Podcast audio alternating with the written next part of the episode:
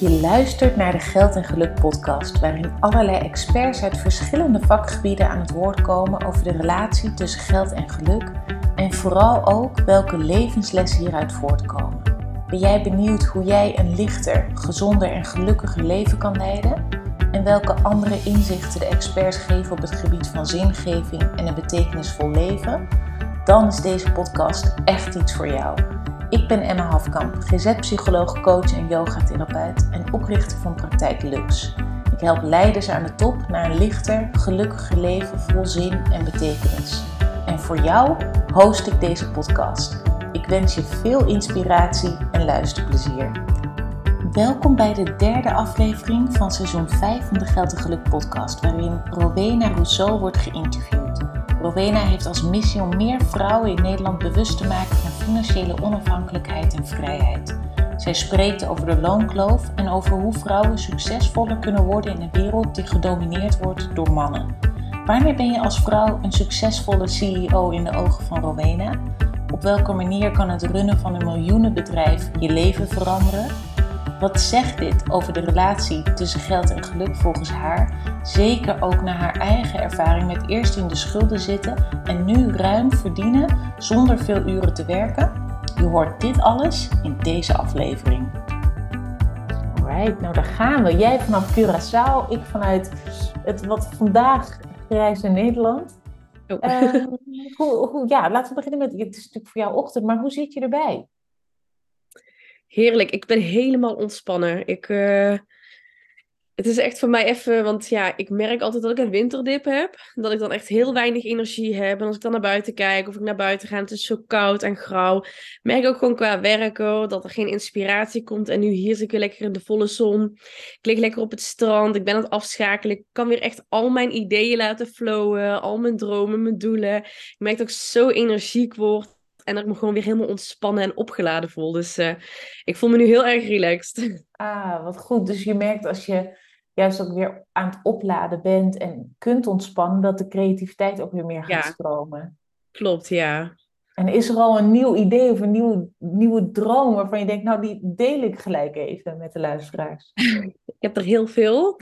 Maar momenteel ben ik alweer bezig met mijn tweede boek. Dus eh, ik ben echt vooral bezig met het uitbreiden van bijvoorbeeld... Hè, ik heb een eigen bedrijf, in, een online bedrijf... waar ik vooral veel passief inkomen in mee genereer. En dat is ook wat ik vrouwen wil leren. Dus meer passieve verdienmodellen. Dus ik heb zeg maar bijvoorbeeld mijn membership... Become Financially Free membership.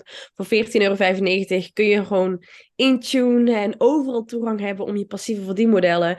eh, ja, te gaan uitbreiden of te gaan starten daarmee. En ik merk nu hier lig ik op het stand. Oh, dit is nog een gave cursus die ik wil toevoegen. En mijn tweede boek heet Get Smart, Get Rich. En dat gaat echt over het passief inkomen. Dus ik krijg er allemaal. Dit is een leuk hoofdstuk dat ik nog kan toevoegen. En dit kan ik nog toevoegen. Dus ik merk wel dat er echt heel veel ideeën beginnen te flowen. Heerlijk. Ja, want je eerste boek, zeiden we net al even, is nu sinds twee maanden uit. De Ja. Future CEO is Female. En daar werd ik ook een beetje door getriggerd. Dat ik dacht, oh, ik vind het interessant om daar wat meer over te horen van... Nou ja, waarom richt jij je zo op vrouwen? En, en waarom denk jij ook inderdaad, de Future CEO is Female? Kan je daar wat meer over vertellen? ja, ik, ik heb zoiets van vrouwen zijn nog steeds echt in de minderheid als het aankomt op ondernemen. En ook, ik merk gewoon dat die traditionele rolverdeling in Nederland nog heel erg speelt. Van hè, we krijgen kinderen als gezin en de vrouw neemt nog steeds de volledige zorg. Of in ieder geval de meeste zorg op zich. En de man is altijd aan het werken.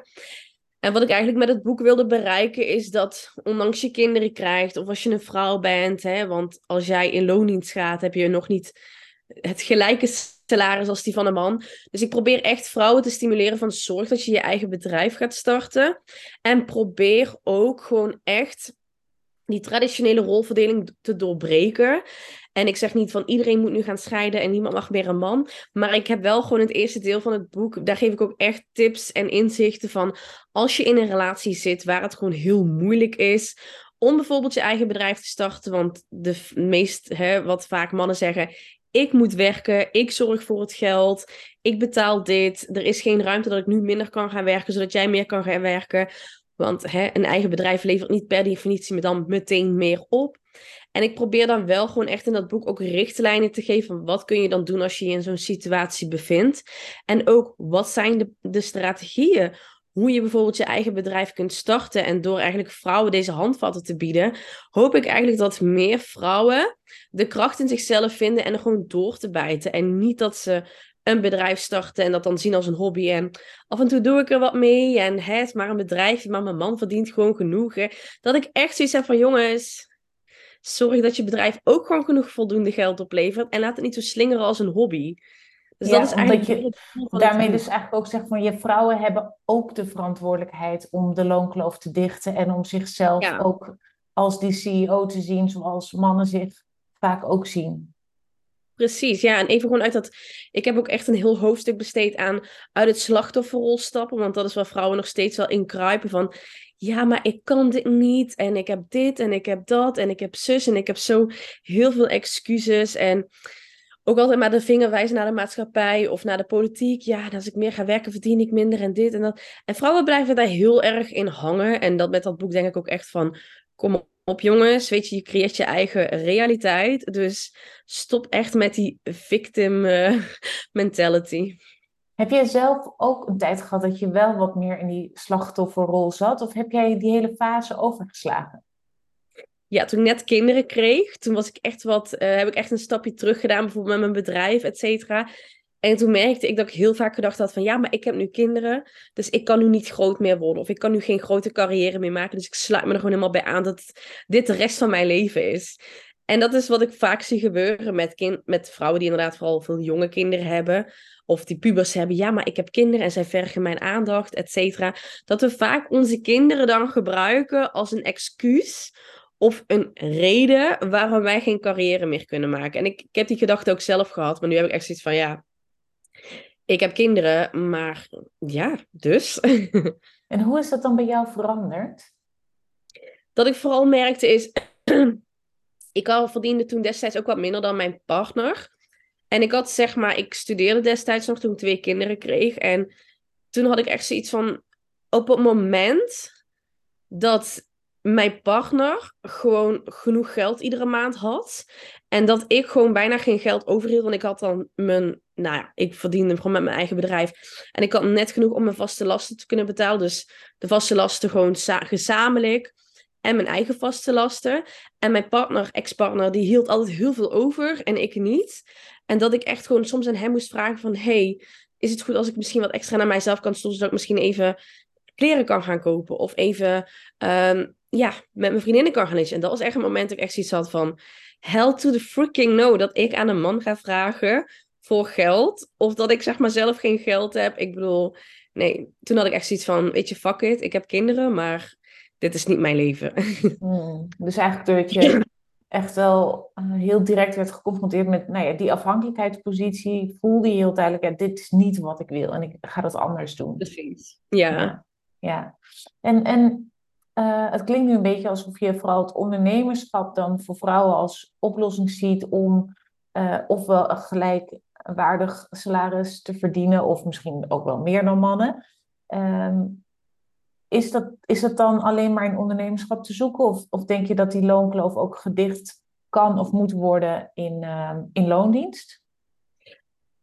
Ik denk vooral veel meer dat vrouwen meer misschien moeten gaan ondernemen. En ik zeg ook niet zozeer van hè, alle vrouwen moeten nu stoppen met werken en een eigen bedrijf starten, maar altijd wel gewoon zorgen voor extra verdienmodellen. Want kijk, we kunnen nog jarenlang gaan campagnes gaan voeren over die loonkloof. En ik geloof uiteindelijk wel dat die loonkloof gedicht wordt.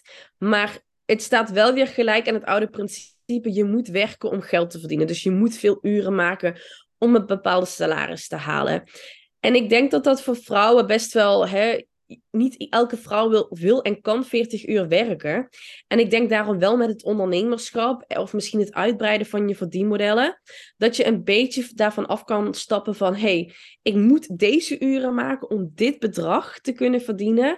Want veel in het ondernemerschap, er liggen heel veel mogelijkheden. Het is niet alleen uurtje factuurtje, maar je kunt heel veel mogelijkheden hebben met extra inkomsten te verdienen, waardoor je gewoon minder niet per direct veel uren hoeft te maken om geld te verdienen. En ik denk dus dat dat wel krachtig is, vooral als vrouw zijnde, als je een moeder bent of je hebt gewoon een heel druk bestaan, dat je gewoon met dat ondernemerschap, dat je dan voor jezelf mogelijkheden kunt creëren dat niet gelijk staat aan uren. Mm, ja, ja, dus wat, wat ehm, heeft het voor jou veranderd toen je meer uh, verdienmodellen bent gaan toepassen en dus inderdaad ook geld binnen ziet komen nu zonder dat dat ehm, altijd ook in, in uren alleen maar uh, um, het, het kost, zeg maar? Ik, zie, ik ben gewoon echt veranderd als persoon. Dat is echt ik ben ook een veel leukere moeder geworden. Want een aantal jaar geleden was ik echt business consultant, marketeer. En ik werkte echt voor uren. Dus ik, ik had heel veel één op één klanten die bijvoorbeeld een traject volgden. Of hè, opdrachten die ik voor hen deed. En ik was ik liep continu tegen deadlines aan. Dus als dan mijn kind van school moest gehaald worden, of hè, er was voor eentje ziek thuis, en ik merkte dat ik gewoon zo chagrijnig was van, shit, dan moet ik vanavond weer doorgaan en dan moet ik weer dit doen. En dan moest ik weer een klant afzeggen omdat weer mijn, mijn kind ziek was. Of dan was weer dit of was weer dat. En ik voelde me zo gevangen in mijn eigen bedrijf eigenlijk. Want ik had wel een eigen bedrijf en dat staat dan gelijk aan een stukje vrijheid. Maar dat ervaarde ik totaal niet. En nu op dit moment heb ik gewoon, nou ja, 90% van mijn omzet wordt dus eigenlijk passief gegenereerd. En ik heb twee vaste klanten waar ik gewoon wel af en toe wat dingen voor doe. En af en toe, waar ik gewoon wel maandelijks dingen voor doe. Maar ik zit zo ingeburgerd in die bedrijven dat het voor mij gewoon niet zo voelt als ehm, ja, dat ik echt voor hun een, een, een bepaalde verplichting voel. Dus ik voel me nu veel meer vrij. En ook als het half drie is en ik haal mijn kinderen op van school, dan denk ik echt van, oh, heerlijk, weet je. Ik hoef niet nog dit en dit nog vanavond te doen. Of als de juffrouw belt van, hey, uh, kinderziek opgehaald moet worden of er moet weer dit gebeuren. Dat... Ik voel me zo fijn en mijn agenda is gewoon helemaal leeg. En dat geeft me zoveel rust in mijn hoofd. Ook als ik ziek ben of als ik me niet goed voel. Dat ik niet zoiets heb van, oh, ik moet me toch meer bij elkaar gaan rapen en dit doen. ik denk van, nee, ik ga gewoon lekker liggen, niks doen. Ik, ja, ik merk gewoon aan mezelf, ik voel me zo relaxter, veel fijner, prettiger, een leukere moeder. Dus uh, ja. Mm, wat heerlijk, wat fijn. Hey, want um, nou, de titel, hè, dat hadden we al een paar keer genoemd, is dus de uh, Future CEO is Female. Stel nou dat uh, alle CEO's vrouw zouden zijn. Hoe, hoe zou dat uh, de nou ja, bedrijfswereld of het ondernemerslandschap naar jouw idee veranderen? Ik denk juist dat het juist al voordelig kan werken. Ik zeg ook niet van hè, dat vrouwen alleen nog maar moeten ondernemen en dat de mannen weggekaapt moeten worden, bewijzen van. Maar ik denk wel dat het een, een, een prettiger bestaan is. Want ik denk als vrouwen meer met vrouwen gaan vergelijken. Um, bijvoorbeeld, ik zeg even een voorbeeld. Als een vrouw net gaat ondernemen en ze vergelijkt haar prijzen met die van een andere vrouw, dan blijven de prijzen altijd heel laag liggen. En ik denk wel als er gewoon vrouwen zijn die durven te gaan voor hun waarde, hogere prijzen durven te vragen of gewoon echt wat meer van zichzelf, van hun kracht laten zien, dan denk ik dat dat wel voor meer vrouwen kan inspireren om uiteindelijk daar een vergelijkingsproces mee te maken. Want ik zeg ook altijd tegen startende vrouwelijke ondernemers: ga jezelf niet, die prijzen niet vergelijken met andere vrouwelijke ondernemers, maar kijk eens naar de mannelijke ondernemers. Zij hebben toch wat, zijn wat meer bold, ze vragen echt wat de prijzen zijn gewoon keer drie wat vrouwen vragen. En ik denk wel als vrouwen zich wat meer kunnen ontwikkelen daarin, ja, dat het echt wel wat moois kan opleveren. Want er zijn nog heel veel vrouwen met een eigen bedrijf die zichzelf nog steeds heel klein houden. Dus ik denk dat dat dan uiteindelijk wel gaat groeien. Dat vrouwen ook wat meer voor zichzelf durven op te komen en ook wat meer ja, hun waarde kunnen, beter kunnen definiëren. Ja, dus wat ik je hoor zeggen is, als er meer vrouwen aan de top zitten, dan kunnen zij ook veel meer eigenlijk rolmodellen zijn voor andere vrouwen, waardoor dat effect eigenlijk wordt uh, versterkt. Ja. ja. En, en uh, wanneer vind jij nou dat een vrouwelijke CEO succesvol is als, als leider? Ik denk vooral als zij gewoon zichzelf durft te zijn, haar visie durft te delen, haar mening durft te delen en dat ze ook gewoon gelukkig is in wat ze doet. Dat ze echt een missie heeft. Want ik zie heel veel vrouwen Ehm, de vrouw waar ik echt tegenop kijk, of tegenop kijk, wil niet zo zeggen, maar de vrouwen die ik echt zo zie van inspirerend, waarvan ik denk, ja, die durven zichzelf gewoon te laten zien, die durven gewoon maatschappelijke problemen aan te harken, er iets aan te doen, hun visie te delen, gewoon echt op dat podium durven te staan, dat ze echt zoiets hebben van, hier ben ik en dit is wat ik kon brengen. En dit maakt mij gelukkig en ik wil echt iets veranderen in deze wereld, want dit en dit en dit klopt allemaal niet. In mijn ogen ben je dan wel gewoon heel succesvol, want het heeft niet per definitie dat zij miljoenen euro's moet gaan verdienen, maar gewoon dat jij een bepaalde kracht kan laten zien of dat je gewoon durft jezelf te laten zien en durf je, je, jezelf durft uit te spreken, dat is in mijn ogen wel zoiets van, ja, dit is gewoon een hele krachtige vrouwelijke CEO die zich niet, als ze dan mannelijke mannen onder haar post gaan reageren bijvoorbeeld, dat ze dan ook gewoon echt die kracht heeft om daar echt de discussie mee aan te gaan en niet als een of ander zielig iemand in een schulpje gaat kruipen. Maar dat is zoiets van, nou ja, weet je, ik ben misschien een vrouw, maar ik kan hier ook wel wat van bakken. Ja, mooi, mooi. En, en wat denk jij, welke elementen zijn er nou voor nodig om als vrouw zijnde dan echt inderdaad jezelf te durven zijn, je eigen waarde op waarde te schatten en echt in die, nou ja, die, die krachtige uitstraling te hebben en daar ook zelf in te geloven? Ik denk vooral altijd dat zelfvertrouwen en jezelf blijven ontwikkelen in kennis. Ehm, dat zijn gewoon echte elementen, die heb ik ook in mijn boek besproken. Want heel veel vrouwen hebben nog geen zelfvertrouwen, omdat ze denken dat ze niet aan bepaalde kennis voldoen. Dus ik heb zoiets van probeer dan zoveel mogelijk kennis te vergaren dat je nodig hebt. Want als wij een opleiding gevolgd hebben, dan hebben we ook zoiets van: hey, ik heb die zelfvertrouwen, want ik kan het, ik heb een papiertje in mijn handen. Maar ook als je bijvoorbeeld bepaalde cursussen volgt, dat je gewoon ehm, ja, meer informatie tot je, tot je kunt nemen, dan groeit je zelfvertrouwen en dan durf je ook veel sneller bijvoorbeeld een discussie aan te gaan of je mening te delen. Dus echt zorg dat je jezelf blijft ontwikkelen. Gewoon ook in mindset, maar ook in kennis vergaren. Dat groeit. En ik zeg ook altijd, als je van jezelf onzeker bent, maak een alter ego aan. Ik zeg ook altijd, ik ben Rowena, maar ik heb Rowena die echt aan het ondernemen is. Dat is echt zo'n meid die gewoon helemaal vuur is. En niet dominant op een negatieve manier, maar dat ik echt zoiets zeg van ik sta waar ik voor sta. En dan heb ik gewoon dat is echt mijn alter ego dat aangaat. Terwijl ik thuis gewoon heel zorgzaam, heel rustig, heel lief en heel kalm ben. Het is niet dat ik op mijn partner sta te schreeuwen of mijn kind. En ik zeg dat zo moet of zo. Dat is wat vaak mensen denken. Dus ik zeg altijd, als je gaat ondernemen, creëer dan een soort van alter ego. En ik zeg dat ook in mijn boek. Bijvoorbeeld uh, Beyoncé heeft de Sasha, Sasha Pierce, uh, Sasha Fierce. En Bijvoorbeeld uh, Kobe Bryant had bijvoorbeeld de Black Mamba. Dat ging dan lekker op het veld. En dan werd hij gewoon een heel ander persoon. En ik denk van... Het is een soort van slagveld daar, het ondernemerschap. Dus creëer het alter ego, dan word je veel sterker. Ja, dus dat je dan ook echt in een bepaalde rol kan stappen waar je die kracht ook echt voelt. Maar dat dat niet betekent dat je 100% van de tijd ook echt de hele tijd wauw, zo om je heen ja. uh, die energie moet uitstralen.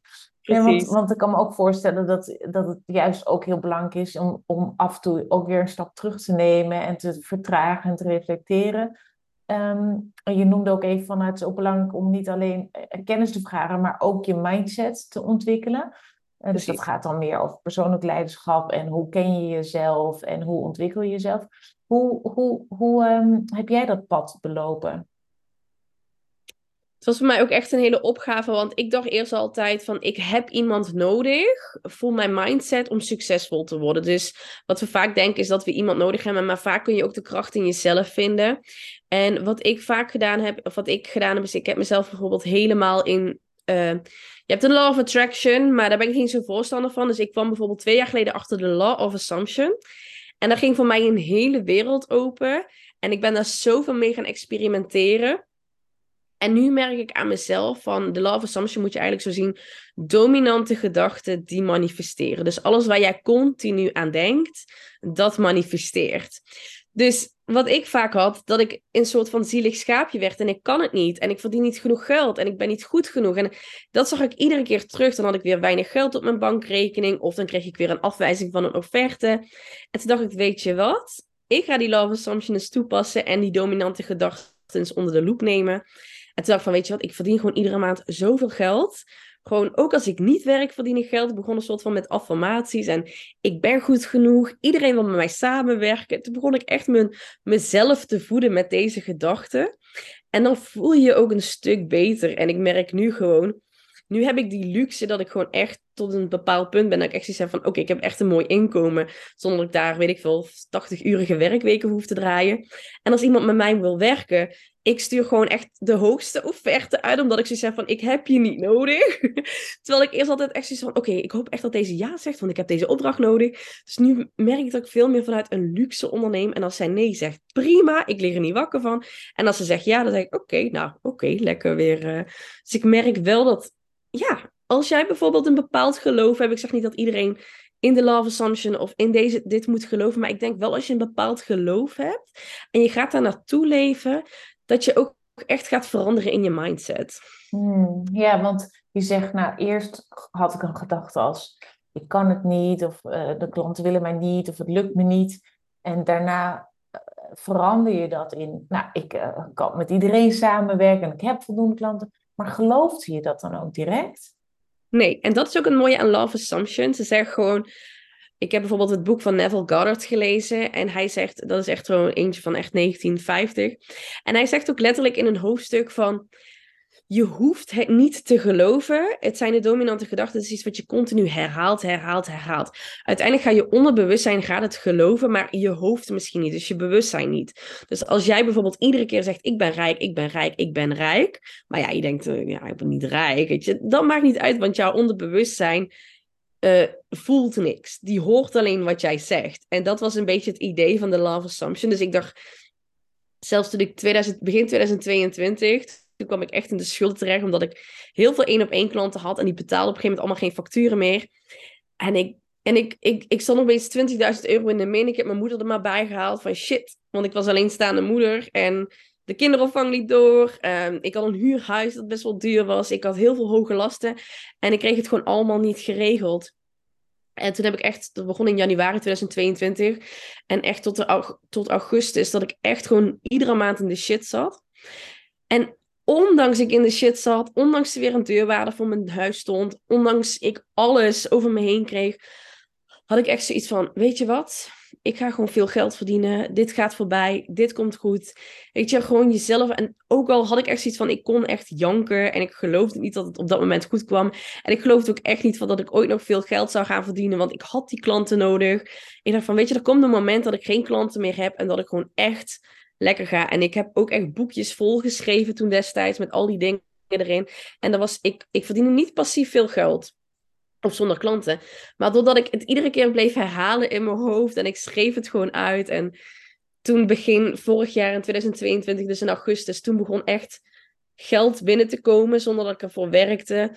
Ik kwam uit de schulden, ik kwam uit de schulden, weet je, alles is bijna afbetaald uh, deze maand. En ik dacht van, wow, ik destijds heb ik me, mezelf zo gevoed met dingen dat ik echt niet geloofde. Maar alles wat ik nu teruglees, wat ik in februari, maart 2022 heb geschreven, denk ik echt van, dit is wel echt hoe, hoe mijn leven nu is. En dat zijn allemaal dingen dat ik echt zoiets heb van, mensen geloven het niet. Van, hè, ik geloof echt niet dat als je een paar keer zoiets tegen zegt. Maar ik geloof daar wel, omdat ik het zo vaak gezien heb in mijn eigen leven. En doordat je dingen opschrijft, hè, ik heb heel veel notitieboekjes volgeschreven. En je kunt het teruglezen. Dan denk je echt van, hey, dit heb ik bereikt, dit heb ik bereikt. En hetzelfde met een moodboard. Dus ik heb als iets van, zorg voor jezelf dat je misschien een moodboard maakt. Of iets kunt opschrijven, waardoor je wel zoiets later hebt van, dit is gewoon wat ik nu heb. Ja, wat heel mooi. En ik ben ook wel benieuwd, hè, want uh, er wordt dan vaak zo gezegd, geld maakt gelukkig. Of, of juist de tegenhanger van geld maakt niet gelukkig. En jij je bent eigenlijk dus in een situatie geweest waarin je vol in de schulden zat. En nu juist hè, dat je zegt, nou, ik hoef helemaal niet zo heel veel uur te werken en ik heb gewoon voldoende inkomen. Wat is jouw ervaring dan op het gebied van die relatie tussen geld en geluk? Ik denk juist, weet je, ehm, geld maakt zeker gelukkig. En ik denk vooral als vrouw zijnde van ehm, dat je het gewoon nodig hebt. Het is een must. En kijk, iedereen weet dat als je geen geld hebt, dat je ook niet gelukkig bent. Ik, ik bedoel, ik, ik was niet gelukkig toen ik geen geld had. En ik denk juist dat als je veel geld verdient, of in ieder geval, hè, ik zeg niet dat je miljoenen euro's per maand moet verdienen, maar ik geloof wel dat als je gewoon een gezonde uh, inkomstenstroom hebt, dat je gewoon echt rust in je hoofd voelt. En als je rust in je hoofd voelt, ervaar je dat ook bijvoorbeeld als rol van moeder zijnde of rol zijn als ondernemer. Je slaapt beter. Weet je, je, ik ben heel gelukkig, want heel veel mensen zeggen wel eens van, ja, maar ik snap niet waarom je altijd zegt van je moet geld verdienen en waarom moet je zoveel geld verdienen. En ik deel heel vaak mijn cijfers op Instagram en dan zeggen mensen, geld draait niet om alles. En ik denk, voor mij wel. En als ik zie klanten bijvoorbeeld die gewoon die ik bijvoorbeeld geholpen met passieve inkomstenstromen, die gewoon geld verdienen zonder dat ze werken en gewoon een goede cashflow hebben, die zeggen ook tegen mij: ik ben zoveel relaxter ook naar mijn kinderen toe. Ik word minder snel boos. Ik slaap veel beter. Iedere avond lag ik altijd te piekeren. Nu draag ik, doe ik gewoon nu ga ik gewoon lekker slapen en ik denk van oké, heel fijn dat er gewoon geld binnenkomt en dat ik mijn rekeningen kan betalen en dat ik voldoende geld heb om op vakantie te gaan. Want ook bijvoorbeeld nu, dit heb ik last minute. Nou ja, vorig jaar in oktober, november hebben we deze uh, naar Curaçao en normaliter, hè, de gemiddelde Nederlander moet een jaar sparen om eventjes een paar, twee weken, drie weken naar de camping te kunnen gaan. En voor mij was het gewoon een luxe dat ik echt zoiets had van, hey, ik kan gewoon een all-inclusive in één keer gewoon afrekenen. En ik dacht van, wat een vrijheid. Wat fijn dat ik gewoon kan doen en laten wat ik wil. En ik denk dat geld en geluk gewoon heel erg dicht op elkaar zitten. En ik denk vooral als je een, een gezonde mindset hebt naar geld. Dus als je ook met een gerust hart kan kijken naar, naar geld. En je denkt van, oh, geld is moeilijk te krijgen en ik moet heel hard werken en dit. Want dan gaat je dat ook eens projecteren in je realiteit. En ik denk juist, geld komt makkelijk naar me toe en ik heb voldoende geld. En dat je je ook gewoon veel rustiger en gelukkiger voelt.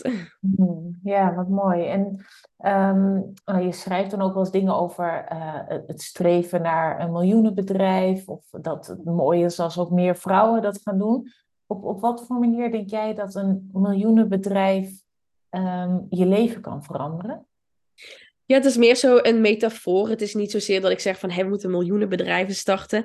Maar het is echt een metafoor dat um, vrouwen ook eens wat groter mogen denken. Van hè, ik zie nog en hoor nog zoveel vrouwen die zichzelf zo klein houden.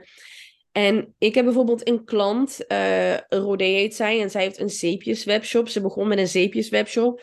En ze had echt een 900 euro, 1200 euro omzet per maand. En ik zeg tegen haar, dit gaat echt een miljoenenbedrijf worden. En dan merk je gewoon meteen, nou nee, ja, weet je, wie wil mijn zeep nu? En nu ben ik al een jaar met haar aan het werken en ze ging van 900 euro omzet per maand. We zitten nu tussen de 15 en de 20.000 euro omzet per maand.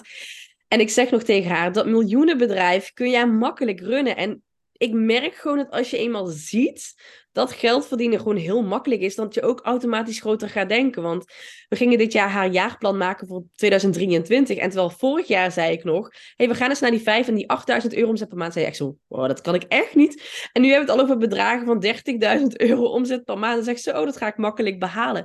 Dus ik denk meer van als wij gewoon groter durven te denken met geld. We kunnen echt wel streven naar een miljoenenbedrijf, maar het gaat mij meer om van durf ook gewoon echt te denken en ervan uit te gaan dat je veel geld kunt gaan verdienen en dat het echt niet moeilijk is. Dat je echt gewoon een miljonair kunt zijn. Dat het echt geen ver van je bedshow is. En dat het gewoon binnen handbereik is als je dit maar gewoon aanpast. Ja, en met dit, hè, voor de luisteraars, wijs je naar je hoofd. Want wat levert het volgens jou op als je uh, groter durft te gaan denken? Dan creëer je zoveel meer kansen en mogelijkheden voor jezelf. Want we dromen altijd, maar we haken altijd af en denken van, oh, dat zal wel echt zo leuk zijn, maar... Terwijl ik denk juist van, als we nou eens gewoon groot durven te dromen en wij weten gewoon van, dit is mogelijk. En je zoals ik al zeg, je dominante gedachte is wat geprojecteerd wordt in je realiteit. Dus als jij dromen hebt, maar ik ga dat niet bereiken en dat is niet van mij weggelegd en dat kan niet met mijn bedrijf en dat kan niet met dit en dat kan niet met mijn zus of dat kan niet zo. Denk juist als je dat loslaat en denkt: hé, hey, ik ga miljoenen bedrijven runnen, ik ga veel geld verdienen, dat er ook veel meer kansen en mogelijkheden op je pad komen waardoor het mogelijk wordt. Want ik zie het dan bij mijn klant Rodé op het moment dat zij zoiets had van, nou, toen ik met de eerste 10.000 euro had aangetikt, toen werd ze ook helemaal, hey, dit ga ik nog doen en dat ga ik nog doen en zus ga ik nog zo doen. En toen kwam er ook heel veel dingen op haar pad, dat ze, ze had bijvoorbeeld een intentie, nou, dan ga ik maar ook meerdere verkoopkanalen. En we hebben nog geen enkel verkoopkanaal aangeschreven. Opeens kreeg ze de afgelopen twee, drie maanden al van drie winkels aanvragen of ze haar producten konden inkopen. Dus ik zeg van, als je echt je mindset gewoon open houdt, groter maakt en niet het afhaakt met dit gaat niet, dan komen er ook dingen op je pad waardoor, waardoor het mogelijk wordt. Ja, ja, heel mooi voorbeeld. En nou zie ik ook wel vaker mensen, zeker ook uh, sommige van mijn klanten, die heel goed geld verdienen, maar die toch ongelukkig zijn. En ik denk dat dat heel vaak komt doordat er dan een gebrek aan zingeving is. Dus dat mensen dan echt een soort van gevoel van leegte gaan ervaren. Van ja, ik heb dan wel die volle bankrekening. En aan de buitenkant ziet het er succesvol uit. Maar ik voel dat niet zo. Ehm, is het ook wel eens iets wat jij hebt gezien of hebt ervaren? En hoe kijk je überhaupt naar zingeving? Ja, ik hoor het inderdaad heel vaak dat vrouwen bijvoorbeeld, ook mannen overigens, die werken ook gewoon heel veel. En ik, zeg ook altijd, als je op een gegeven moment heel veel werkt voor andere mensen, dus bijvoorbeeld, hè, je hebt een goede baan, maar je bent wel soort van verplicht in Um, wel, je moet daar opkomen daar en je moet dit doen, je moet dat doen. En ook als je bijvoorbeeld in het ondernemerschap zit en we verdienen veel geld, dan is het ook vaak wat ik zie in de praktijk, dat ze bijvoorbeeld heel veel grote klanten bedienen. Maar dan hebben ze altijd wel die verplichting van, ach, ik moet nog dit doen voor diegene, ik moet nog dat doen. Ze hebben continu die deadlines en continu in de avond ook, ik moet nog dat nog even afronden. Waardoor je inderdaad geen ruimte meer maakt voor je eigen zingeving. Dat je het op een gegeven moment niet meer voelt en dat je geld verdienen ziet als een soort van, um, ja, het, een moedje van hè, als dit wegvalt, dan heb ik dit geld niet meer. Terwijl ik denk juist als je juist meer aan de slag gaat met bijvoorbeeld uh, passieve verdienmodellen, geef je ook veel meer ruimte aan jezelf. En dan kun je meer tot de kern komen. Dan ben je ook niet, sta je niet continu aan voor andere mensen. Maar kun je ook meer nadenken van wat wil ik nou? En wat vind ik nou leuk om te doen? En je staat niet de hele tijd aan van ik moet nog dit afronden, ik moet nog dat afronden, ik moet dit doen, ik moet zo doen. En dan ga zie je gewoon op je bankrekening, hé, hey, daar komt een heel mooi bedrag per maand binnen. En ik kan gewoon zelf doen wat ik leuk vind. En ik merk, als ik bijvoorbeeld zie bij klanten die bijvoorbeeld van heel veel één op één klanten naar wat meerdere verdienmodellen gaan die passief zijn, zeggen ze ook tegen mij van, oh, weet je, ik heb nu echt die rust in mijn hoofd en ik ga, ik, ik ga een boek schrijven. Ik ga dit doen. Ik ga een podcast starten. Ik heb daar ruimte voor. Merk je ook dat je veel meer ruimte creëert in jezelf om die zingeving ook echt toe te laten. En echt te kijken naar je why en je missie. En je creativiteit gewoon te laten lopen. Dus dat vind ik wel heel mooi van die verschuiving. Ja, ja, ja. En denk je dan ook dat juist als je dus nog uh, te weinig geld verdient, ofwel veel geld verdient, maar dan ook heel erg op zo'n manier dat je ook dit denkt dat het ook binnen moet blijven stromen, want anders moet je wat opgeven van je levensstandaard, of je moet überhaupt gewoon heel hard werken om dat geld op die manier binnen te blijven krijgen. Dat, dat dat dan automatisch eigenlijk een blokkade is, um, uh, nou ja, bijna een, een rem op de zingeving, omdat, omdat je dan minder uh, rust en ruimte ervaart. Ja, precies. Ik denk dat dat juist echt. Ik denk juist zodra je merkt van hè, ook inderdaad het weinig geld verdienen, dat is voor veel vrouwen ook inderdaad van. Uh, van shit, ik moet veel geld verdienen. Ik, moet wat moet ik nu weer doen? Je gaat continu in die, in die paniekmodus zitten van hoe moet ik dit doen? En dan ga je inderdaad weer met grote klanten werken om maar die cashflow te genereren. Je gaat dingen tegen je zin doen om maar dat geld te creëren en om maar die cashflow te genereren en dit doen en dat doen. En dan merk ik inderdaad dat je echt gaat, ik noem het altijd in paniekmodus ondernemen. En dan kom je op een gegeven moment op zo'n punt dat je zegt van ik ben niet gelukkig met mijn bedrijf. Want hè, de manieren hoe we dan geld genereren, dat is eigenlijk altijd vanuit die angst ontstaan. Waardoor je dus eigenlijk voor jezelf werk gaat creëren waar niet gelukkig van wordt. En dan zie ik ook inderdaad heel veel vrouwen uiteindelijk weer terug in loondienst gaan. Of omdat ze dan zoiets van als ik deze klanten opzeg, dan moet ik maar weer terug in loondienst, want dan gaat mijn cashflow weer naar beneden. Dus ik denk dat het inderdaad echt een soort van domino-effect is inderdaad op dat moment. Ja, en, en ik weet nog, of in het begin van het interview zei je, um, ja, het is ook juist mooi als er meer vrouwen aan de top komen, want dan kunnen die als rolmodels uh, functioneren voor andere vrouwen. Maar dan hebben ze het ook wel eens over dat krabbenmand-effect. Dat als vrouwen ehm, allemaal succesvol zijn, dat ze dan ook juist een neiging hebben om, zich, om andere vrouwen weer naar beneden gaan trekken. En dat er dan een soort van uh, machtsstrijd ook komt. Hoe, hoe zie jij dat? Of hoe kijk jij daarnaar? Ik denk altijd wel dat er een soort van concurrentie is met vrouwen onderling. Weet je, tuurlijk, ik heb ook wel eens toen ik net startte met ondernemen, dan kijk ik wel eens naar bepaalde rolmodellen en dan denk ik van waarom heeft zij dit bereikt en ik niet? En dan voelt het voor mij zo. En sommige mensen gaan dan net een, een, een stapje verder door bijvoorbeeld negatieve comments eronder te laten of negatief zich te uiten over een bepaalde vrouw. En ik heb wel zoiets van, ik denk wel op het moment dat vrouwen heel erg met hun mindset gaan werken, dus die zelfvertrouwen creëren, dat het ook wat minder wordt. Dat je zoiets hebt dat je echt naar vrouwen kunt kijken die bijvoorbeeld al iets bereikt hebben wat jij ook wil bereiken. En ik denk als je zelf al goed uh, jezelf goed voelt, dan voel je ook veel minder snel dat de genegen, de, ja, voel je heel snel minder geneigd om die vrouw naar beneden te halen. Dus ik denk wel van dat het heel belangrijk is om in je achterhoofd te houden. Als er meer vrouwen aan de top staan, blijf je gewoon op jezelf focussen.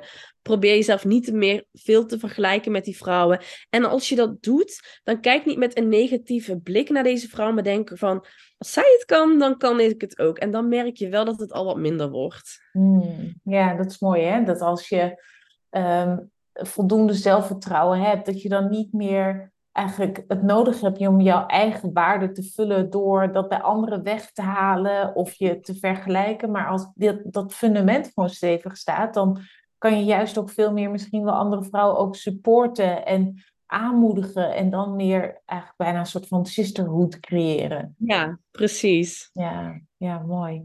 En dan hebben we het hele over vrouwen versus mannen, maar dan is er natuurlijk ook heel veel, uh, steeds vaker geluid over alles wat er tussenin zit en buitenom zit. Um, jij richt je nog wel steeds heel specifiek op vrouwen. Ben je, ben je daar dan ook ondertussen wel mee bezig met um, um, ja, hoe er nu steeds meer ook andere vormen van gender uh, uh, opkomen? Of dat we daar in ieder geval meer aandacht en bewustzijn voor hebben? Grappig dat je dit stelt. Ik heb hier echt nog nooit over nagedacht. Voor mij zijn vrouwen gewoon iemand die zich als een vrouw voelt, weet je. Dus ik heb zoiets van, hè, als we bijvoorbeeld kijken naar iemand die getransformeerd is van man naar een vrouw of iets dergelijks. Ik, ja, of ik heb daar niet echt een mening over, of non-binair, binair. Ik, ik weet trouwens de termen allemaal niet meer eens. Maar daar heb ik nooit echt zo bij stilgestaan. En daar ben ik eigenlijk nog niet zo mee bezig geweest. Maar wel grappig dat je dit zegt. Want dat geeft voor mij misschien ook weer even een, een dingetje van... hey, misschien kan ik hier ook eens rekening mee houden. Misschien ben ik ook wel heel erg gender geneigd of gendergericht... als ik het heb over vrouwen. Maar ik denk, ik denk uiteindelijk, weet je, vrouwen... het is voor mij gewoon een soort van doelgroep. Maar ik denk dat het vooral voor veel mensen... maakt niet uit welke gender je bent... als je iets wil, ga er gewoon voor. Zorg dat je mindset gewoon goed is dan komt dat. Want ik merk ook wel vaak op LinkedIn dat heel veel mannen op een gegeven moment naar mijn berichten gaan sturen van hey, is mijn boek ook toevallig iets voor mij? En ik zag ook bijvoorbeeld dat vier mannen mijn boeken hadden besteld via LinkedIn. En ik heb zoiets van, weet je, het kan voor iedereen. Het is meer mijn message, mijn boodschap van vrouwen, zorg dat je financieel onafhankelijk wordt. Maar ja, eigenlijk geen onderscheid hoor. Ja, ja, mooi. En tot slot, is er uh, nog iets uh, wat misschien nog niet aan de orde is gekomen, of waarvan je denkt, nou dat wil ik nog even extra benadrukken, dat je nog als een soort van slotboodschap aan de luisteraar mee wil geven? Ja, ik denk wel wat ik echt nog wel mee wil geven aan vrouwen is.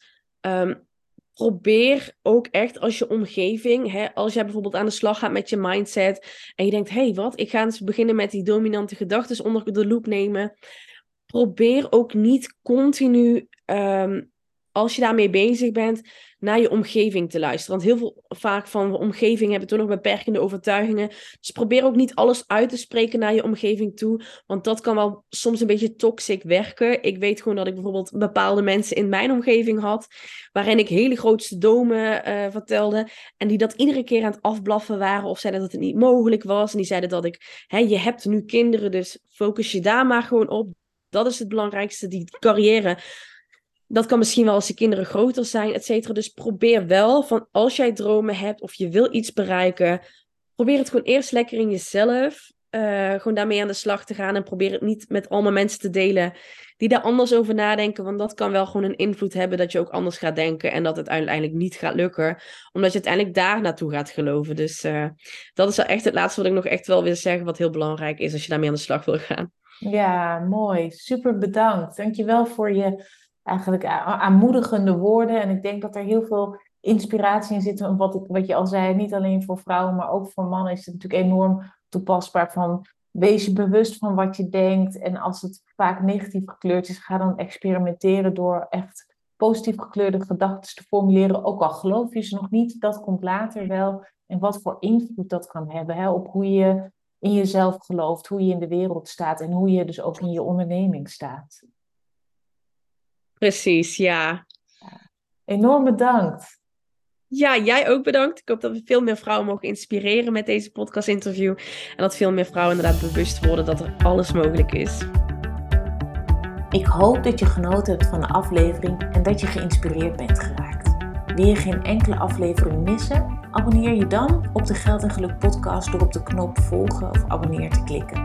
Ook zou ik het ontzettend waarderen als je een review achter wil laten in de app waarmee je deze aflevering hebt geluisterd.